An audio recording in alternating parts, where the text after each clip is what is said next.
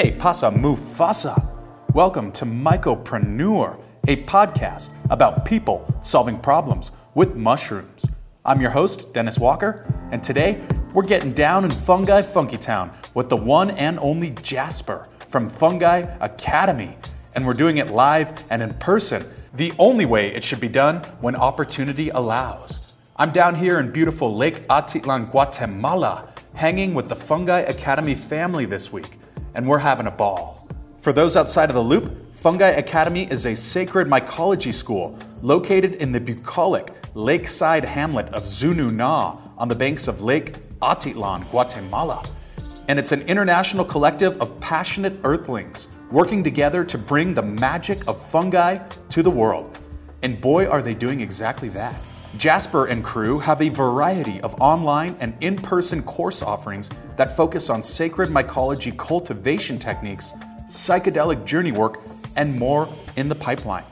He's a wonderful fellow and a world class conversationalist, especially when we're talking about mushrooms, which, lucky for all of us, is the raison d'etre for our dialogue today. He is of Dutch origin, which is why I'll be referring to him by the phonetically and etymologically correct Jesper throughout our dialogue. So let's get this show on the road, mycophiles. Que pasa, Mufasa. Welcome, Jesper of Fungi Academy to the Mycopreneur podcast. Thanks, Dennis. Good to be here. I have been here all week having a grand time, and it's so exciting to see in person what I've been following online through the Fungi Academy newsletter and your online courses and all that. So thank you so much for receiving me and a group of friends graciously this week. Thanks, man. I appreciate it. Good to have you. For sure. We were perusing the Fungi Academy library, which is quite extensive. There's a lot of psychedelic literature, a lot of the classics, right? And you made a comment that the ineffability of the psychedelic experience is hard to capture in words, right? Do you think that new mediums like Instagram, Instagram Live have supplanted traditional psychedelic literature for connecting with today's audiences? To an extent, right? Like, I, I don't think the book will ever be replaced. And I love reading these things. And I, lo- I love even going through Erowid and like hearing people try to go through their own psychedelic experiences and make more sense of it. And I do think like platforms like a podcast or Instagram Live or even uh, like Clubhouse these days, it's like it's more free flowy, so you get more into that free flowy mind state of mind, wherein you can more, with more emotion speak to your experience, right? And like if you're just reading somebody's words, you don't know what emotion. Maybe they can explain their emotion, but like I think that's also why audiobooks are really great, and especially if the author is doing it themselves and they're not too focused on only pronouncing things very or like being done with the audio recording as fast as possible, but like putting that emotion in, right? Like that's part of our most of our communication. Like only seven percent is choice of words. The rest is all like body language and intonation, so how we say things. And I think like especially talking about psychedelic experiences, that intonation is really important because you hear somebody's you feel somebody's emotions even from a distance. Fantastic. And i wish my wife would understand that because i always try to play terence mckenna audiobooks for her. She's like this guy's nasally voice is just dry. You gotta listen. No we have a great time. So last week we were together here with a small group and you mentioned a concept that really set my imagination on fire this concept of mycofiltration. Mm. are you familiar with people working in this space or has anyone here at fungi academy fucked around with mycofiltration? So mycofiltration is a really new concept, and the main thing is you have to have like a solid way to test if this is actually working. And to my understanding, what's happening right now with mycofiltration is people are testing it in like slow flowing currents of like uh, creeks and right now right right next to us maybe even here a little bit in the back there's this river flowing and it's going pretty fast and it will most likely break apart the mycelium and, and all these things but it, we are playing around with an, a setup that we can eventually hopefully create on the property where we like dilute some of the water from the river onto the property in a more free flowing, slow flowing setup and have a, a, lab test before and after and see if there's actually a, a, a difference. But like if you look at, for example, Pleurotus ostreatus, the, the, the common oyster mushrooms, they're active hunters, right? They uh, hunt for nematodes and other parasites, microscopic parasites that live a lot in water. And there's just this, this connection of like it makes a lot of sense that it would work and there's some people uh, studying mainly in the uh, University of Washington, I believe, that have found lots of success with parasites being filtered out through water. But now is the big question: like, how do we scale this up? And that's that's an whole nother ball game. That's what the Mycopreneurs are for. That's why we called the podcast Mycopreneur. I just imagine if more people across the world were turning their inspiration and attention and resources towards solving problems with mushrooms, there's virtually no limit, right, to what can be scaled. I mean, you mentioned the oyster mushroom; it eats whatever's in its path, and I know that they've been trained to eat cigarette butts, right? Mm-hmm. Um, I'm a big fan of Tradd Cotter's work and this concept of mycoremediation. So it's so, somewhat of what you were just speaking about ties into some of that, and I'm very excited to see where that goes in the future. As hopefully we gravitate towards you know a more plastic-free world and more sustainable design and whatnot. Let's talk microdosing for a second. Okay, okay wow, wow. We're, I, we're getting right into it, folks. Nice. we're getting right down to business, cutting to the chase what I find fascinating about microdosing is it's a very accessible way for a lot of people to turn on to the psychedelic experience and psilocybin in particular. Mm-hmm. I still have many friends, you know, in the professional world and all over that are a little bit hesitant about going in on a macro dose, right? Mm. But microdosing seems to be a great way of introducing people to the benefits of psilocybin. There's a, you know, ongoing research about it. Do you have a microdosing protocol? I just slowly got back in. I stopped for a long time actually because to me microdosing amplifies everything, right? And uh, I actually was quite hard headed when I started, and like I had like a dose of 0.15, and then I had to keep building down actually because I was noticing myself just being not in a microdosing stage space, but more in like a very light psychedelic journey stage, and like this is why dose is very variant uh, for everybody in the world. And right now I microdose today, and I feel really good. Um, I had like a really nice conversation with uh, another podcast, Psychedelic Leadership Podcast, about microdosing. And for me, one of the main experiences that I wanted to cultivate is not necessarily what is the common narrative right now in, for example, Silicon Valley. You'll be a better employer. You're going to be more efficient. You're going to have 50% more code output or something. That's not interesting to me. But like, what is interesting to me is like, how can I get these things that I get out of the macro experience and have a little bit of a reminder in my day-to-day life to live a more open heart and like uh, follow my passions and do the things that I truly love doing while also trying to make a change to the world. And you seem to be doing that very well right now, if I must say, from an outside perspective. You know, I've followed Jesper's work for quite some time, and it's a real pleasure to be here and to see it come to fruition in person. Um, I want to think out loud for a second. I had some conversations with people about uh, rehabilitation of prisoners in the United States. Mm. And this is a huge issue, right? The penal system and the criminalization of marginalized populations. And it just, uh, there was a story that stuck with me about a formerly incarcerated man who got out and he started uh, hunting for wild mushrooms and foraging as a means of income. Mm. And he did w- very well for himself. And he actually ran into his former prison warden while selling him foraged mushrooms out in the Pacific Northwest. And I started to think, what if in prisons there was a rehabilitation program to teach people mycology skills mm. and how mm. much good that could do both you know the prison incarcerated population and everyone outside too because recidivism is a huge issue in the United States right people get out of prison they can't find meaningful and sustainable work because nobody will hire the convicts obviously there's some trends moving in the opposite direction but I just think that mycology skills is a no-brainer so anybody listening I encourage you I'd love for someone to start some kind of prison mycology program to teach oyster mushroom cultivation and whatnot. Yeah, that's a that's a really interesting way to look at this this big, issue of incarnation in the United States, right? And coming again from a, a country where we have like one of the lowest I guess you call it criminal populations in the world. We have to like rent out our p- prisons to Norway and like all other countries in Europe because like there's just not enough people to fill them up.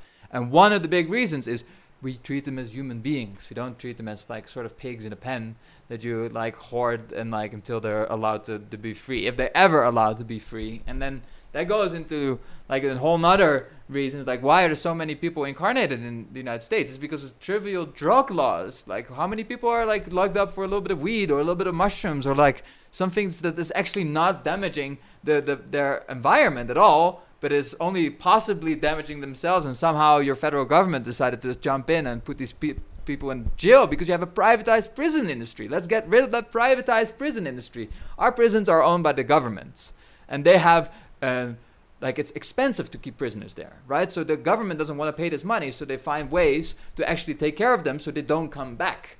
And talking about like ways of integrating prisoners back in like people that have committed a criminal offense back in society like i think yes mycology skills super powerful possibly psychedelic experiences, maybe even more powerful, because you always like I personally always reflect on my own experience. And like I like I see oh man I was not acting from my center in that moment or I was actually harming this pe- person. And a lot of people don't see that stuff in the act right? But psychedelics are this ultimate reflection. And then giving people skills to like take back into the, the world that's ph- phenomenal. I think that's a really important part of transforming people back into what we still called like a uh, I guess a productive part of society, which is a kind of like a shunned term here on the lake, especially, you know. But that's that's kind of what we want. We want to have people that can act in society again that we know are not gonna fall back in their old, old patterns. And I think giving them a skill that's applicable, yes. But let's first look at the issue, right? Because it feels like putting a plaster on a wound instead of like trying to avoid what's what's actually happening in the U.S. Uh, prison system. You are quite a pithy fellow, my friend. You're very concise, and that makes a lot of sense. I couldn't agree more. I know there has been some work done over the last few decades, like in the San Quentin prison, I believe, right, of giving inmates psychedelics and psilocybin. And um, oh, wow. yeah, that's been swept under the rug and kind of marginalized over the last few years with our glorious war, war on drugs and whatnot. But I think the tides are shifting, and we have people like you and Fungi Academy and lots of activists around the world to thank for that, to be able to say, this is effective, this works let's fuck around and find out. Let's make this happen, mm. right? And and scale it too. So speaking of the legal framework around psilocybin and psychedelics, it's quite exciting to see it shift. It's also creating a lot of opportunities, a lot of growing pains, a lot of challenges. But when I was growing up, the Netherlands was always the place, the one place in the Western world where there was a legal psilocybin industry and people mm-hmm. would travel there. I myself made a pilgrimage in 2007 and got to buy fresh mushrooms there, mm-hmm. which was actually the first time I ever had fresh mushrooms. I'd had dried mushrooms previously. Why was the Netherlands the one country in the Western world that had a, a legal psilocybin industry? That's a good question, and uh, it comes kind of from the 70s when we were uh, like our government at the time really worked hard to try to legalize uh, cannabis, which didn't become decriminalized. It even like legalized or decriminalized. It had, if they found this really weird loophole in the law that is allowing shops to sell it, but nobody's allowed to grow it in really big quantities, and it's kind of a, a legal mess at this point. And other natural psychedelics were never put into what we call the opium laws, so the laws that are of the substance control laws, basically. And even for stuff that is on there, like MDMA, there's a really high tolerance for personal use. For example, you can have up to three pills of any pressed pill. You can have up to one gram of any powdered substance on you. It doesn't matter if it's cocaine or uh, ketamine. You can have uh, like one gram, and like you're not be like charged by the I guess you like you call it the federal government for having it. You will possibly get a fine, uh, but it will be obviously taken by the the, uh, the police. But like I've personally been searched at a at a party and like I, I, they found something on me, and the only thing is like I had to write my name down and like a phone number, and I didn't hear anything from them ever again. There's nothing on my record, so it ma- it creates this environment of more like at ease, you know, like you you felt very comfortable taking those mushrooms because you bought them in a store and it was legally. And although right now mushrooms are not legal to sell anymore, you can grow mycelium. You're not allowed to pick them, which is also weird. Loophole in the law. Austria is facing something very similar. But like a French girl, unfortunately, uh, threw herself in a canal in 2008, the year after you've pa- uh, passed, and then the European Union, which is all one country, tried to force like a little bit of that, um, yeah, illegalization onto our country and like the our government at the time agreed to this. And then again a loophole in the law somebody found it and like you can grow anything that is underground. So that's why these psilocybin truffle containing truffles are still being cultivated and grown.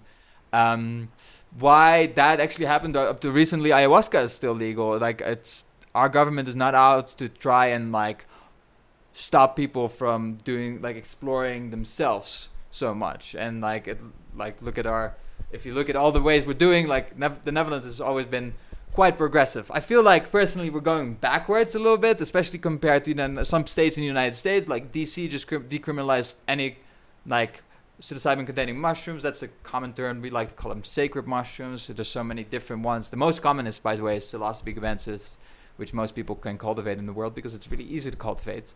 But um, yeah, I think we should way more look into what's happening right now because there was never like big corporate business around it in the Netherlands, which is kind of forming in the United States right now And a the big baddie in the scene right now is obviously Compass Pathways trying to put patents on like ha- holding your hands and soft lighting and soft pillowing, which is absolutely ridiculous. But that's more of a cultural difference, I think, than a, a legal difference. And that's obnoxious. And my understanding is that when one applies for a patent, they cast a wide net. So a lot of these things, it's the first application and it will outright be rejected. But still, it's the principle of what are you going for and what is the message you're sending. I agree 100%. Speaking of the legal framework, right? Let's shift out of Western culture and talk about Mexico and Guatemala. mm Fungi Academy operates out of Lake Atitlan, Guatemala. It's amazing here. Mm-hmm. I can recommend it in person for sure.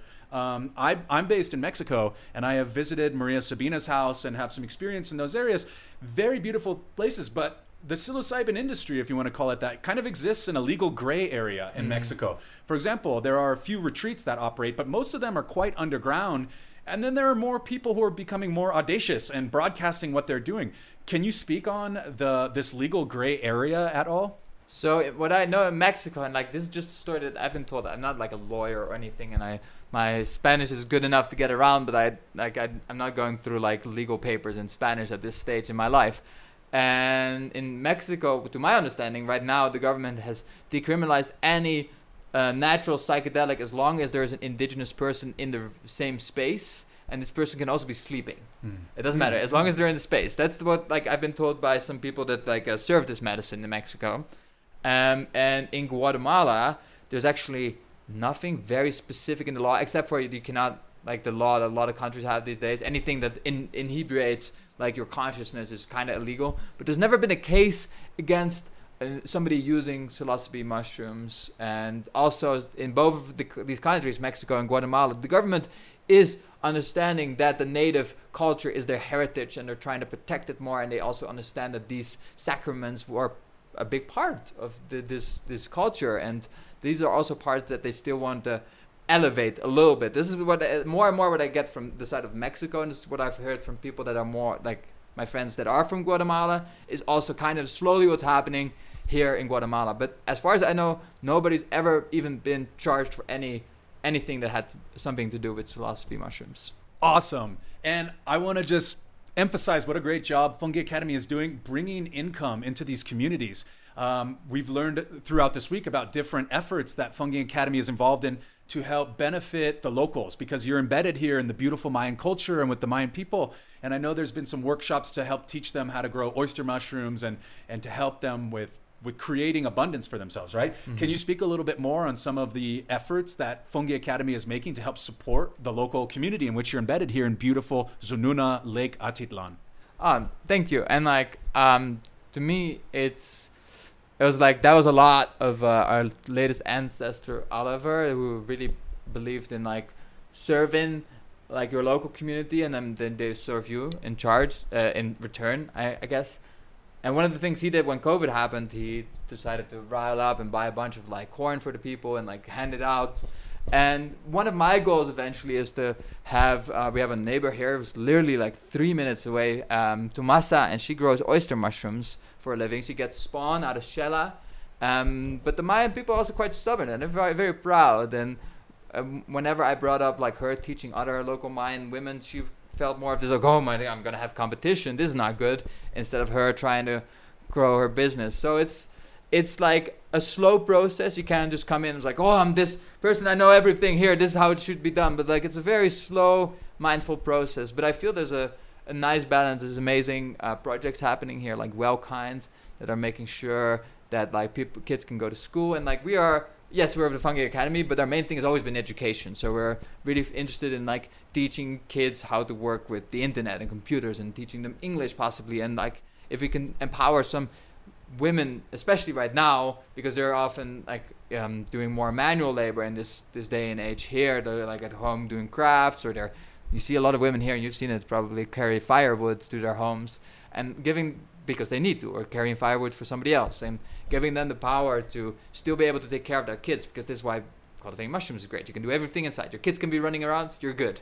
And if Tomasa can do it in her moldy sheds, she's upgrading right now. Everybody can do it, and well, we don't want to force it because again, she's been doing this for many years, and we don't want to create a sense of like, oh, let's everybody do this, and now there's competition because that's still the mindset a lot of them have Totally understandable. And one thing I'm drawing parallels to as psilocybin industry and retreats become more and more accessible and popular, right? Mm-hmm. Um, I spent some time in Iquitos down in the Amazon and went, and what I noticed was almost a neo colonial approach to plant healing, where you had a lot of these new age retreat centers and they were making money hand over fist. And then, of course, that turned into abuse of power in many cases, unscrupulous characters entering the market and creating these remote centers. So that's a conversation we've been having on the podcast is about how can we facilitate a meaningful transition into an accessible and equitable psychedelic retreat space for people mm. without making these same mistakes that kind of drove some of the centers in, in, Peru specifically under. It's interesting, and this is not something that, like, in the coming future, I'm very interested in with Fungi Academy, especially on the lake. There's so many retreat spaces, and we are an academy at first. We teach people how to safely integrate these things, and if anybody ever wants to show up and do uh, a a facilitation tra- training on like how to properly facilitate big groups of people for uh, these kind of ceremonies, I'm super willing for that to happen. And right now, I'm way more interested in like how can we get more people to grow mushrooms and like have these power for themselves because I see those spaces in the world that are, do not have the access, or the people in the world that do not have the access to come fly to Guatemala and spend a couple thousand dollars on a retreats. Like, how can we help those people? Well, the online classes are great. I can speak as a client myself.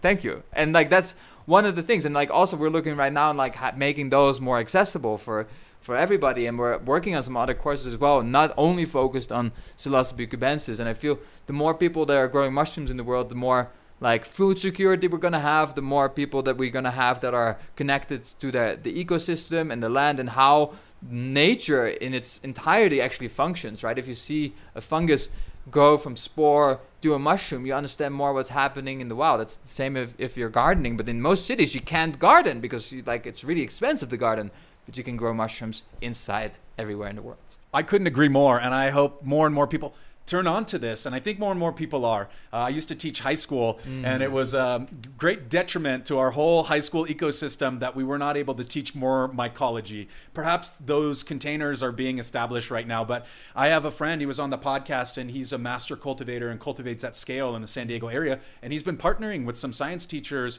and going and doing outreach with high schools about how to cultivate oyster mushrooms I think he's a great example because he started his mushroom business called Mueller's Mushrooms mm. in high school by cloning a wild oyster mushroom at the creek bed near his house. Somehow learned how to do that.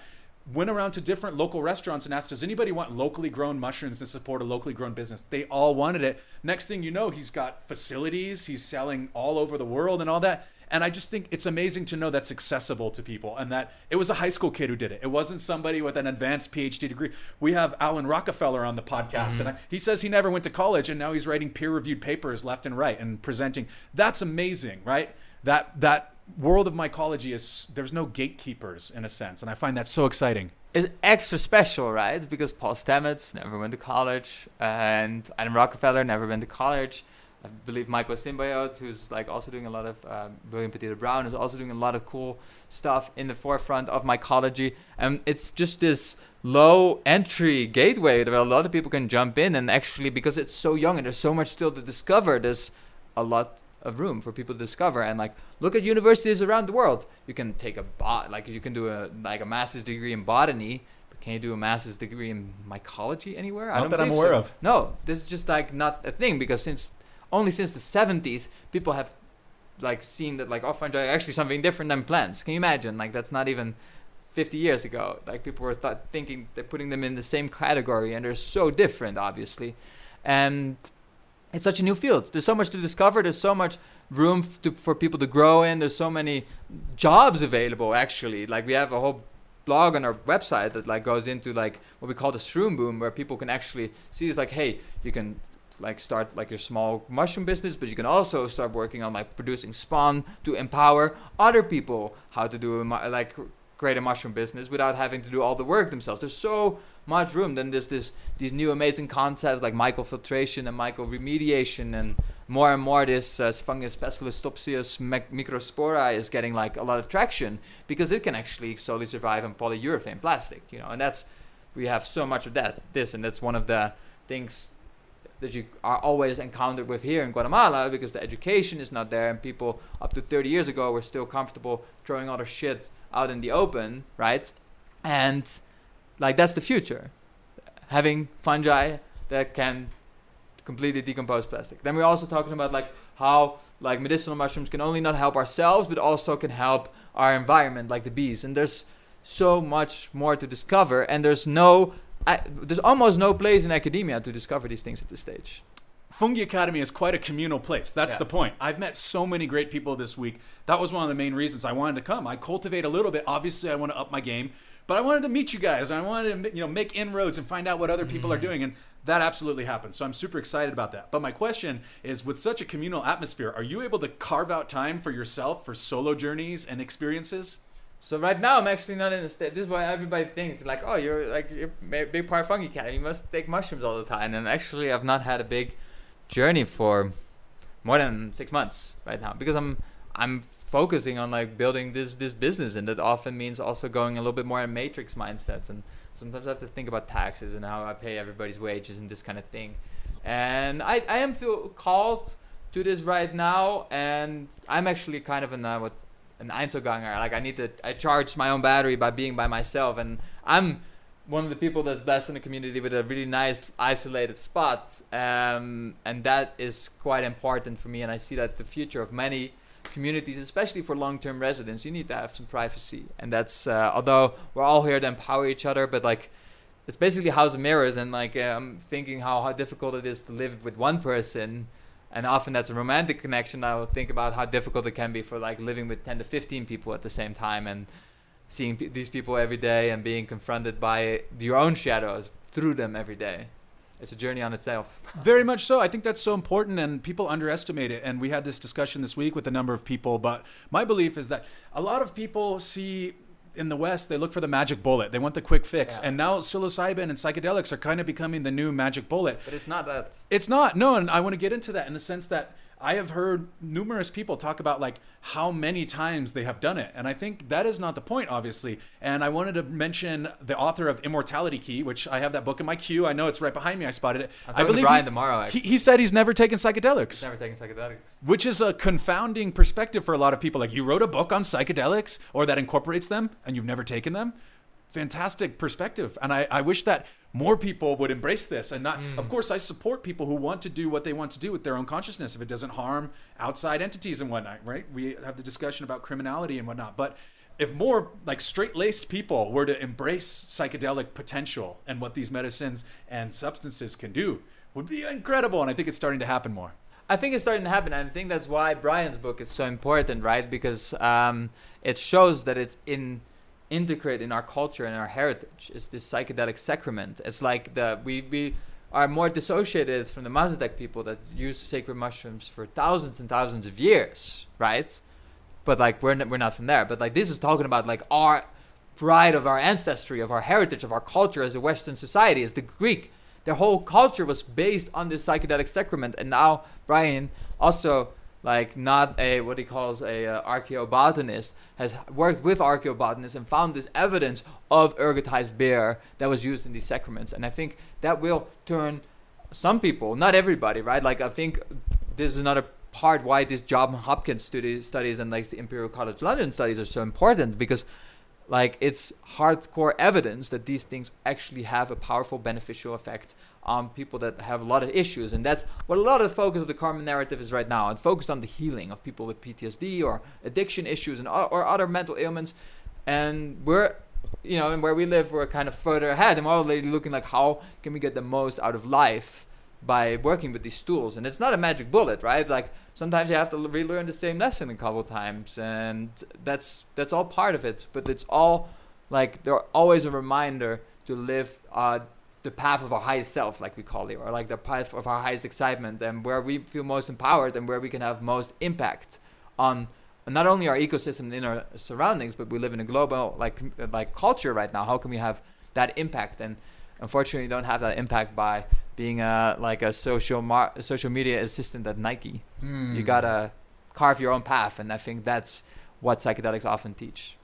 Amen. I couldn't agree more. I was actually on that path on a very corporate, professional athlete track. I think many of us have the same story. Yeah. So There was recently an article on Tim Ferriss's website uh, talking about the sustainability of entheogens as this global village starts to demand them more and more. Mm. I know Hamilton Morris has been very involved in talking about the 5-MeO DMT. Bufo, yeah. Exactly. Um, I wanted to talk about that for a second because even Kambo, right? Not a psychedelic, but there's all kinds of ethical issues as now this industry starts to develop. Peyote, right? Over in um, um, Mexico in the desert, it's almost been picked clean. Ayahuasca. Ayahuasca, ibogaine, another great example. Yeah. But obviously, as more and more mainstream media coverage touches on this, and that's one of the reasons I was pushed to start this podcast. Is like all of a sudden ESPN's writing about psilocybin and BBC and everyone.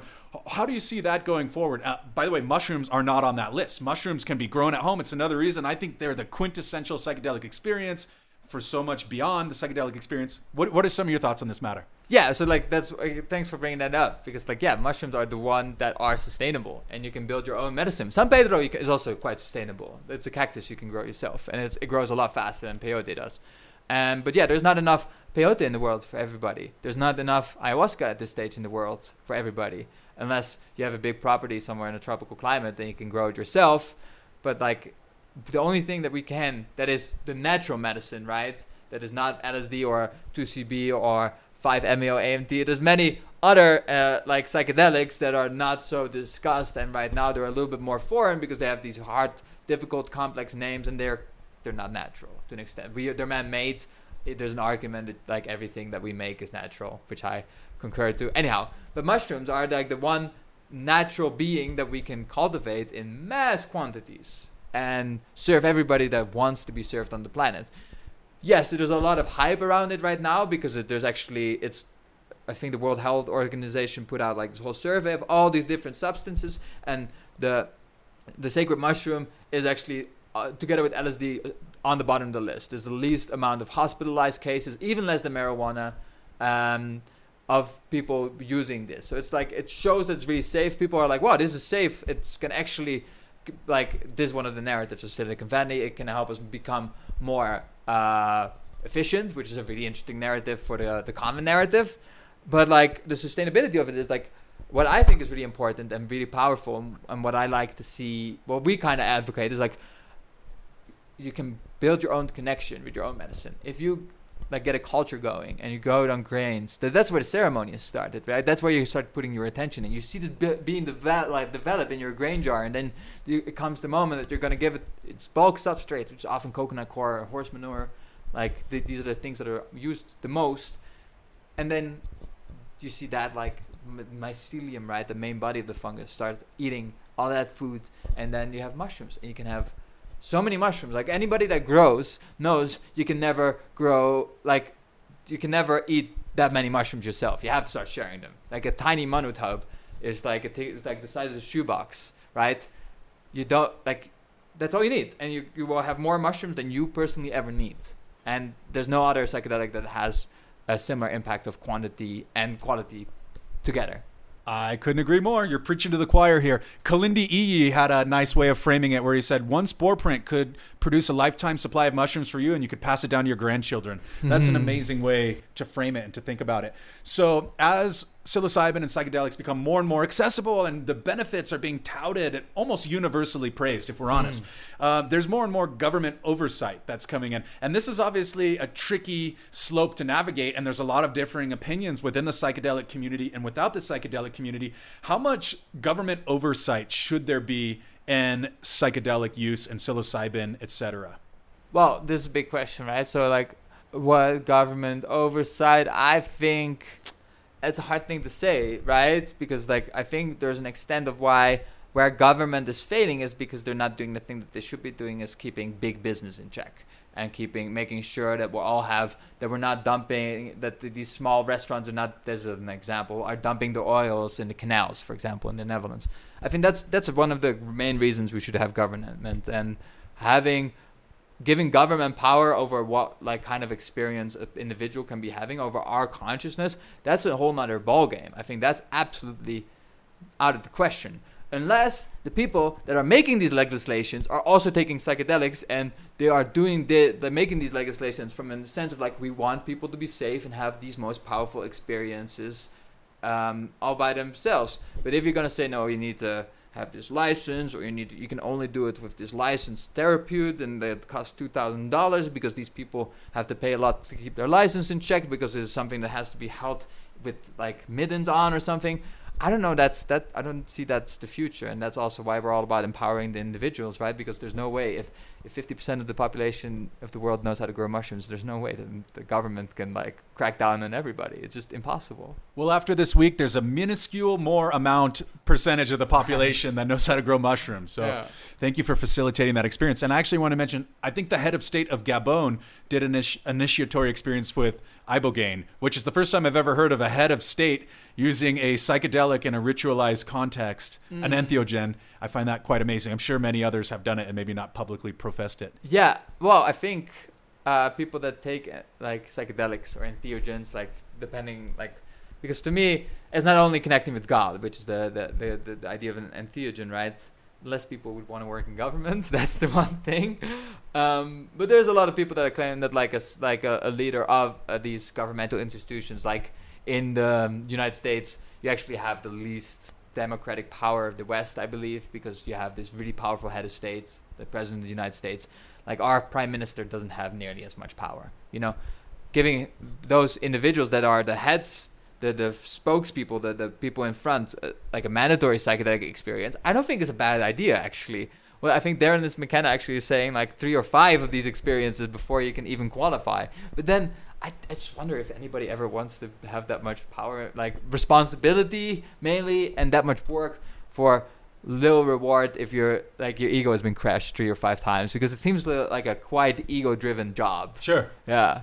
A thousand percent. Yeah. And I always wonder, like, why are they always businessmen? You know, like Trump as a great example who are in office and not research scientists. It's because they're driven in a very divergent path away from that power mongering and fear mongering and whatnot. There were some comments made this week several times throughout the cultivation course by people who worked in the cannabis industry and are mm. now in mycology about the wayward direction they feel that the cannabis industry went in in the process of market liberalization and commercialization. Um, I don't believe you were there for those comments, but I'm curious if you have any clarifying remarks about did the cannabis industry go astray as people were claiming? And is that something that is actively being mitigated as the mycology industry becomes more and more popular? Good question. Well, I'm not from the United States, so I'm not really tapped into the cannabis industry over there. What I got from what I heard and like what I kind of observe is that like one of the things that's happening is mass production is happening and mass increase in THC levels. So we want to get higher, we want to get more, and that to me has been like I think that's what kind of destroyed the a little bit more of that like counterculture idea of like the cannabis industry because cannabis has become a monocrop in some spaces right now, which is not that that's never like a productive thing for any ecosystem instead of like a small like like your local small cannabis farmer that like has a local strain that's really thriving. I think that's way more powerful than like just working on these genetics to become more and more powerful. And i think and you, you mentioned psilocybin a lot and i think this reductionist view of what the sacred mushroom actually is there's also psilocin and baeocystin and all these other beautiful compounds. And i'm afraid that what like a lot that will happen is that like people will start focusing on creating high like high psilocybin containing breeds or varieties of Psilocybe cubensis. So they feel that they can give the consumer or the, the psychotherapist that they're setting it to a higher quality product because there's more of this in that. But I, I don't know if that's actually truth in my opinion. And there's another thing is like i'm not interested. I, i've had mushrooms from big big growers and it doesn't feel good to me. It's like it's such a personal experience for me personally. And you know i'm like i've also had like big big weed grows which don't give me the same experience as a small like homegrown weed that actually makes me feel more at ease and less it's a less frustrated being you know? If you're like surrounded by competition and you're not allowed to have sex as a plant uh, and to grow these big ass buds that's what's happening right with cannabis. Anyhow i i just don't think like it, there's going to be a place for this mass production and it, it's it will find its place but i hope it will stay with the power of the people and more and more the decriminalization is that's why it's more interesting because like it limits big business from happening because uh, you can't start a business on like growing decriminalized mushrooms because then the federal government or even like the local government can still crack down but like personal use decriminalization I think is way more powerful and like encouraging people. So what's happening in Oregon right now to have the ability to have these psychedelic assisted psychotherapy sessions. I think that that finds its place in the more business setting, but like being able to buy like in the Netherlands um, mushrooms in a store.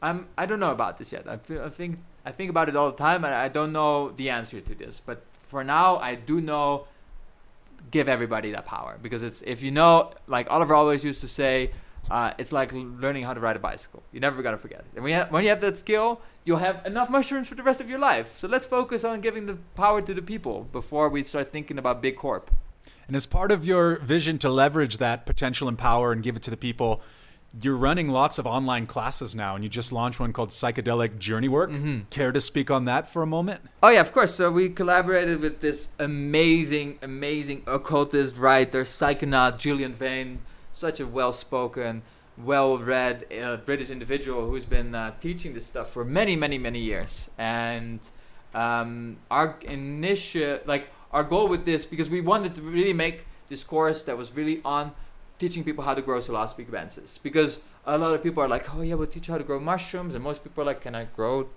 Well, basically, people are like, can I grow shrooms? uh, but we really wanted to be open. Like this is the way you do it correctly and have the most fun, and you're gonna have the most success and all these things. Um, but we didn't want to just like here, here's this. We also had this eh, like needed like how can we teach people that have no clue about psychedelic experience, have not never traveled, living in Iowa. I don't know what even that is, what kind of state that is, but like it just came to mind. How can we give those people also a crash course on psychedelic design and like how to get the most out of your journey and how to like prepare if you have a good set and setting and like how to be like basic psychedelic safety. So that was always our goal, and like we just reached out to Julian, and he just like he wrote this amazing script. I helped him edit it, so it was a little bit more dynamic and personal. And together with uh, Holden, who's our creative director, and he is a classically trained uh, film filmmaker. And we made this basically this beautiful psychedelic uh, documentary series that teaches you all about like the what's happening cutting edge science, but also teaches you like how some indigenous people are traditionally using uh, psychedelics and in unison. So we sell them like we offer them together as you get the mastermind package. So you learn how to grow the mushroom and the the sacrament, and then you learn the correct ways of uh, integrating and using them. Fantastic. You make a compelling case for me to sign up later today. So okay. have a look for it. Um, let's talk briefly about circular economies. I had a moment to bond with Neil from mm-hmm. uh, Granha Zikin, which is a permaculture farm here. Neil is an amazing individual. I'm sure you know him, and we bonded over our mutual love for Radiohead and for nice. all things you know beautiful in the world. And um, he, I've heard of circular economies, of course, but this was cool to see it put into action and to be there. Uh, how is Fungi Academy contributing to a circular economy in these parts? So um, we're actually working on right now getting because like we're a school, right? And like, how do you produce mushrooms on a commercial level that like even in our tiny town of Tzununa, like we live with 15 people, you're surprised how many oyster mushrooms 15 people can eat, and and that's kind of what we're working on right now. And clarify kind of what's, what's happening with with Neil in the circular economy because yes we we support each other by going like to each other's events because we're kind of this village and we have a, although a more progressive village this village mentality is like oh if this pizza party is down the street I happily support them um, but I um, we've had talks about possibly designing a currency uh, so we can do more exchange kind of deals, and that's kind of what's happening. And like when we have a tool and somebody else has the same tool, uh, like doesn't have that tool and needs it for a little bit because tools are like especially electronic tools like this. Like if you need a circular saw once in a while, why would you buy a fancy new circular saw? You can just like have one you can buy as a collective. That's that's the things that I see as a circular economy, and um, seeing it in play here in Tzununa, I'm, there's a lot of aspiration for it, but like I've not seen that much in action to be honest. Like what was Neil saying what was actually happening because well, I've not talked to Neil for a while. It's similar in a sense in Chiapas. I live in Chiapas yeah. and there's a big legacy of autonomy from the Zapatistas that's left. But there's also a huge presence of Coca Cola there. And there's all kinds of issues with water rights and whatnot. Uh, and Coca Cola mm-hmm. sucking up all the water. Mm-hmm. So, one of Neil's comments that resonated with me was about how it's less about raising the minimum wage for people or paying them more and more about keeping money here. Money comes into the community, but then people buy Coca-Cola products and Nestle products, and it goes out of the community. And I thought I thought that was a quite interesting way of framing it because um, I come from a background where it's normal we buy the cheapest thing that's made. That's how I was programmed, right? As you go to the store and the organic food costs three times as much, so we don't buy the organic food. Obviously, I've shifted a lot of those paradigms. But this idea of the circular economy I find very interesting because it feeds into mushrooms so often. I love this concept of having oyster mushrooms thrive off of coffee grounds, right? Mm-hmm. And there there are coffee shops that will pay you to take their coffee grounds and then that's your medium, your substrate. And to quote Chris Connett from Denver Mycology this week, there is abundant market opportunity in this field right now mm-hmm. with tons of low hanging fruit. Yeah. And there are so many people I'm so excited about even this week learning about what they're doing and uh, different different businesses. So that's my understanding of the circular economy. Okay, okay. I was I great because I I thought you were saying about specifically what's happening in Tzununa. And I what, what we're practicing is more of a I guess it's a vortex economy because what we're doing is very interesting because we sell our courses mainly in the United States and we're spending 90% of that money here. So we're kind of doing something different. It's like as a reverse Coca-Cola, as you may. So we're we're taking all the money from the United States, from places like LA or New York, and we're spending it here on the local farms like Ranhatsikin or the local Lovebro, uh, the like the fermentation business. Their, pro- their pizza is amazing. Their pizza is amazing. So good. Yeah, exactly. And like I think always buy locally. It's just like that makes so much more sense than like I was so inspired when your friend's story is like, oh, I started mushroom cultivation as a teenager and he started selling to local restaurants. That's what market should be, and then he started growing internationally, and that's what a lot of people want. But I let's try to focus more, and this is why mushrooms are powerful, right? It's like how can we serve more local people because mushrooms ha- don't have a long shelf life, so they don't, except for shiitake, they don't re- really do well by shipping them all over the world unless you dry them and process them and all these kind of things. But like processed consumer products are like something that we kind of more and more evading from. And how I practice circular economy, I, I you know, I'm not a Coca-Cola fan. I'm not like uh, Gallo is kind of the Coca-Cola of here. Is like sucking out, like doing all these shady business structures as beer, local lager. But I love supporting my neighbors with what they're doing, and in turn, everybody supports each other. And like especially here with like a lot of people um, actually being farmers or alchemists or whatever you want to name it, it's really like, and there's no Amazon here, so it's really way easier to have that circular economy because there's no way that we can get like it's really difficult to get stuff shipped here, and I I'm always saying like whatever if you it is within your budget and your power to find more things locally, go to your local smaller organic chicken farm, buy your eggs there, buy your chickens there. That's the way that we can like slowly change the world as well, and not just out of habit go to the big supermarket chains or out of habit buy a Coca-Cola. You shouldn't do that for your health, or you shouldn't do it for like supporting this this quite evil corporation. And I've been to Chiapas and I've I've seen the big Coca-Cola factory, which they tried to erase the name of the factory. I don't know if you noticed. Mm-mm. They took the name off the factory recently, and uh, um, yeah, it's just like there's this amazing like this horrible water shortage in this super luscious, beautiful like I guess you can call it state of Chiapas, and that's all because of this corporation. So buy less from big corporations. Big cor- this is why we should have governments. These organizations shouldn't exist. Why are they? Why are there billionaires in the world? Why does these big organizations with so much money and so much power that are actually not supporting the local population? That's a great question, and I, I think it's going to become increasingly important with water rights specifically and access to water mm-hmm. as uh, water futures start trading on Wall Street and everybody should know Nestle's involvement in, in water. And basically, they just produce plastic, right? They take from the global commons and they don't manufacture water, they manufacture plastic and sell it. And yeah, we could have a whole other podcast about all that. Um. Some parting shots I wanted to to talk about. I live in Chiapas, as I mentioned. There are 13,000 different kinds of mushrooms that are on register there. Mm-hmm. Uh, I'm sure there are more. That's what the number I've heard. The local indigenous people, the Tzotzil and, and the Tzeltal Maya, have access to over 300 different types that they eat in a, in a culinary or medicinal capacity. And yet, strangely enough, in mainstream Mexican culture, mushrooms are still ostracized, right? There's like a sense of mycophobia. Do you get a similar sense here in Guatemala? So there is, uh, to an extent, mycophobia, 100%. Like if a lot of them, a lot of people here really think that most mushrooms are poisonous or bad for you. There's this uh, really beautiful uh, local mushroom that's foraged here during the rainy season. It's called like I don't even know they like they have, it's it has a Mayan name. It doesn't have a Spanish name.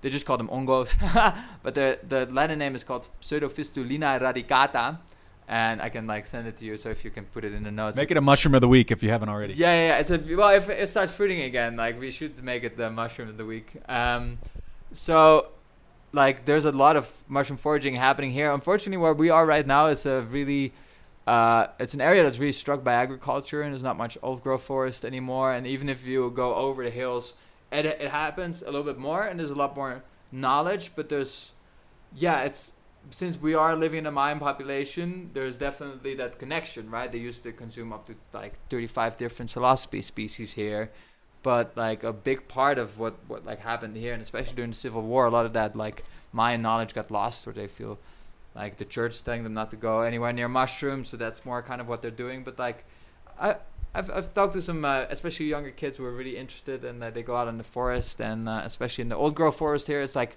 just the same as Chiapas or Oaxaca. It's one of the most biodiverse places in the world regarding mushrooms. And that's one of the things that I'm really interested in like cultivating and like the moment like we have a little bit more time and we can like especially during the rainy season like take people out and become like kind of like kind of what happening in Oaxaca with the, the the sacred mushrooms like kind of like fungal tourism of like taking people out and like going on these mushroom forays of and like seeing a bunch of mushrooms that probably never seen before. I think that's really interesting and hoping to find elders mainly that can then educate the next generation of Maya and see that there's also a business for them to be like a mushroom foraging guide, like what's happening in most of the Western world right now. It's like it's a good business to take people out for mushroom forays. It's a We- great business. Yeah, and we could teach the local people how to do this as long as we find the elders and like create a market for them.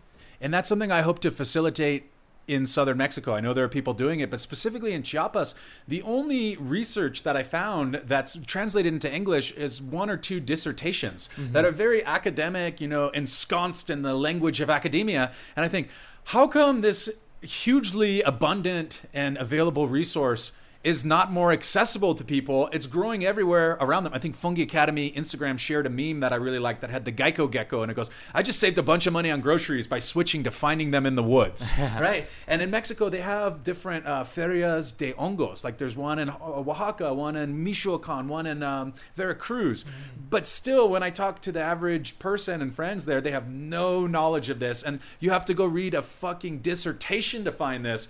And, and so I'm very thankful of people like Double Blind, right, the magazine, using pop culture as a vehicle to promote this incredibly important information. And Fungi Academy, I love the way you guys harness pop culture to teach and to educate and to outreach. So I just thank you again for everything you're doing and for having me here. And are there any other issues you wanted to promote or touch on before we wrap up today? What's coming to mind, and uh, thanks for also having me on. It's been uh, it's been a blast. It's fun to like. It's kind of rare to do podcast person to person right now, and that's Hell yeah, bro. I was like, kind of like, I want to do a podcast, and we- we talked about this before, but like, uh, Instagram Live to me is like what, like that's the most. I'm not gonna do a high produced podcast with talking to people online because that's this is what it's about for me, like having being able to look you in the eyes and and seeing that. And although like so that's that's what's happening. We're gonna make something smaller with like less famous people. You're having all you're doing really great, but having all the great like mycopreneurs on already. But and what I do think is like one of the big changes that we have to see in education right now is like let's like why is so many courses online that are just basically paying a bunch of money for seeing a worse version of having being in a classroom with somebody. It just doesn't make sense to me. Like education is where it's all about. We talked about this plastic problem. We talked about like like this this mycophobia. We talked about like um, circular economy. All these things lead back to education. If you just educate people on this is why these things are important. Why are we still not changing the face of education? We're living in this pop culture, like you're saying, like we're changing. Our culture is changing so fast. Why is education lagging so behind in the mainstream? If you go to university, you still have to sit a bunch of hours in a boring class of somebody that's just trying to fill their time as a teacher let's make like this is why I think the future of online education is so powerful because you can have like our courses are built around this idea of like one lesson should have one thing to teach. And it should be fast and you should be able to give that lesson within five to ten minutes. Otherwise you're just te- beating around the bush and then actually a lot of knowledge gets lost. What why we're not focusing on actually teaching people stuff instead of dumping knowledge on them. You do, do you know what I'm saying? And I Well, think I used to teach high school. Yeah, we can touch on that. Sure. yeah, yeah, for sure. And you probably know that you have the curriculum. And this is like I wanted to always be a teacher in life, but then you like find out like a high school teacher is like you get this curriculum and you have to teach whatever is within this curriculum. It doesn't make sense to me.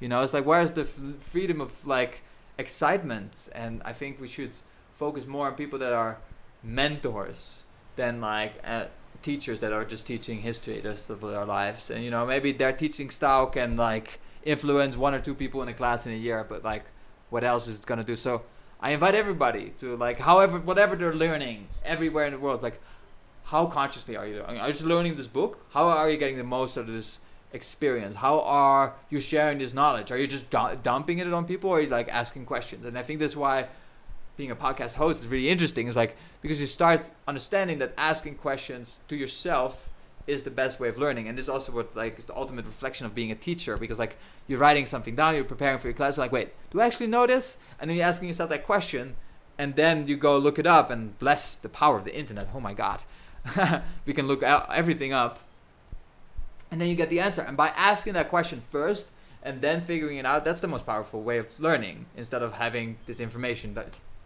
jumped in your lap. Basically, inconsensual. Consensual. It's like this is what you have to get. Well, let's move forward and let's go from what actually excites us. I think that's a beautiful point to end on. So thanks again for coming on the Mycopreneur podcast. You have an open invitation. So I guess whenever I'm back here in person, we'll have to do this part two. Okay. Oh, that sounds great. Thanks, Sounds Dennis. Yeah. All right, man. Cheers. Cheers.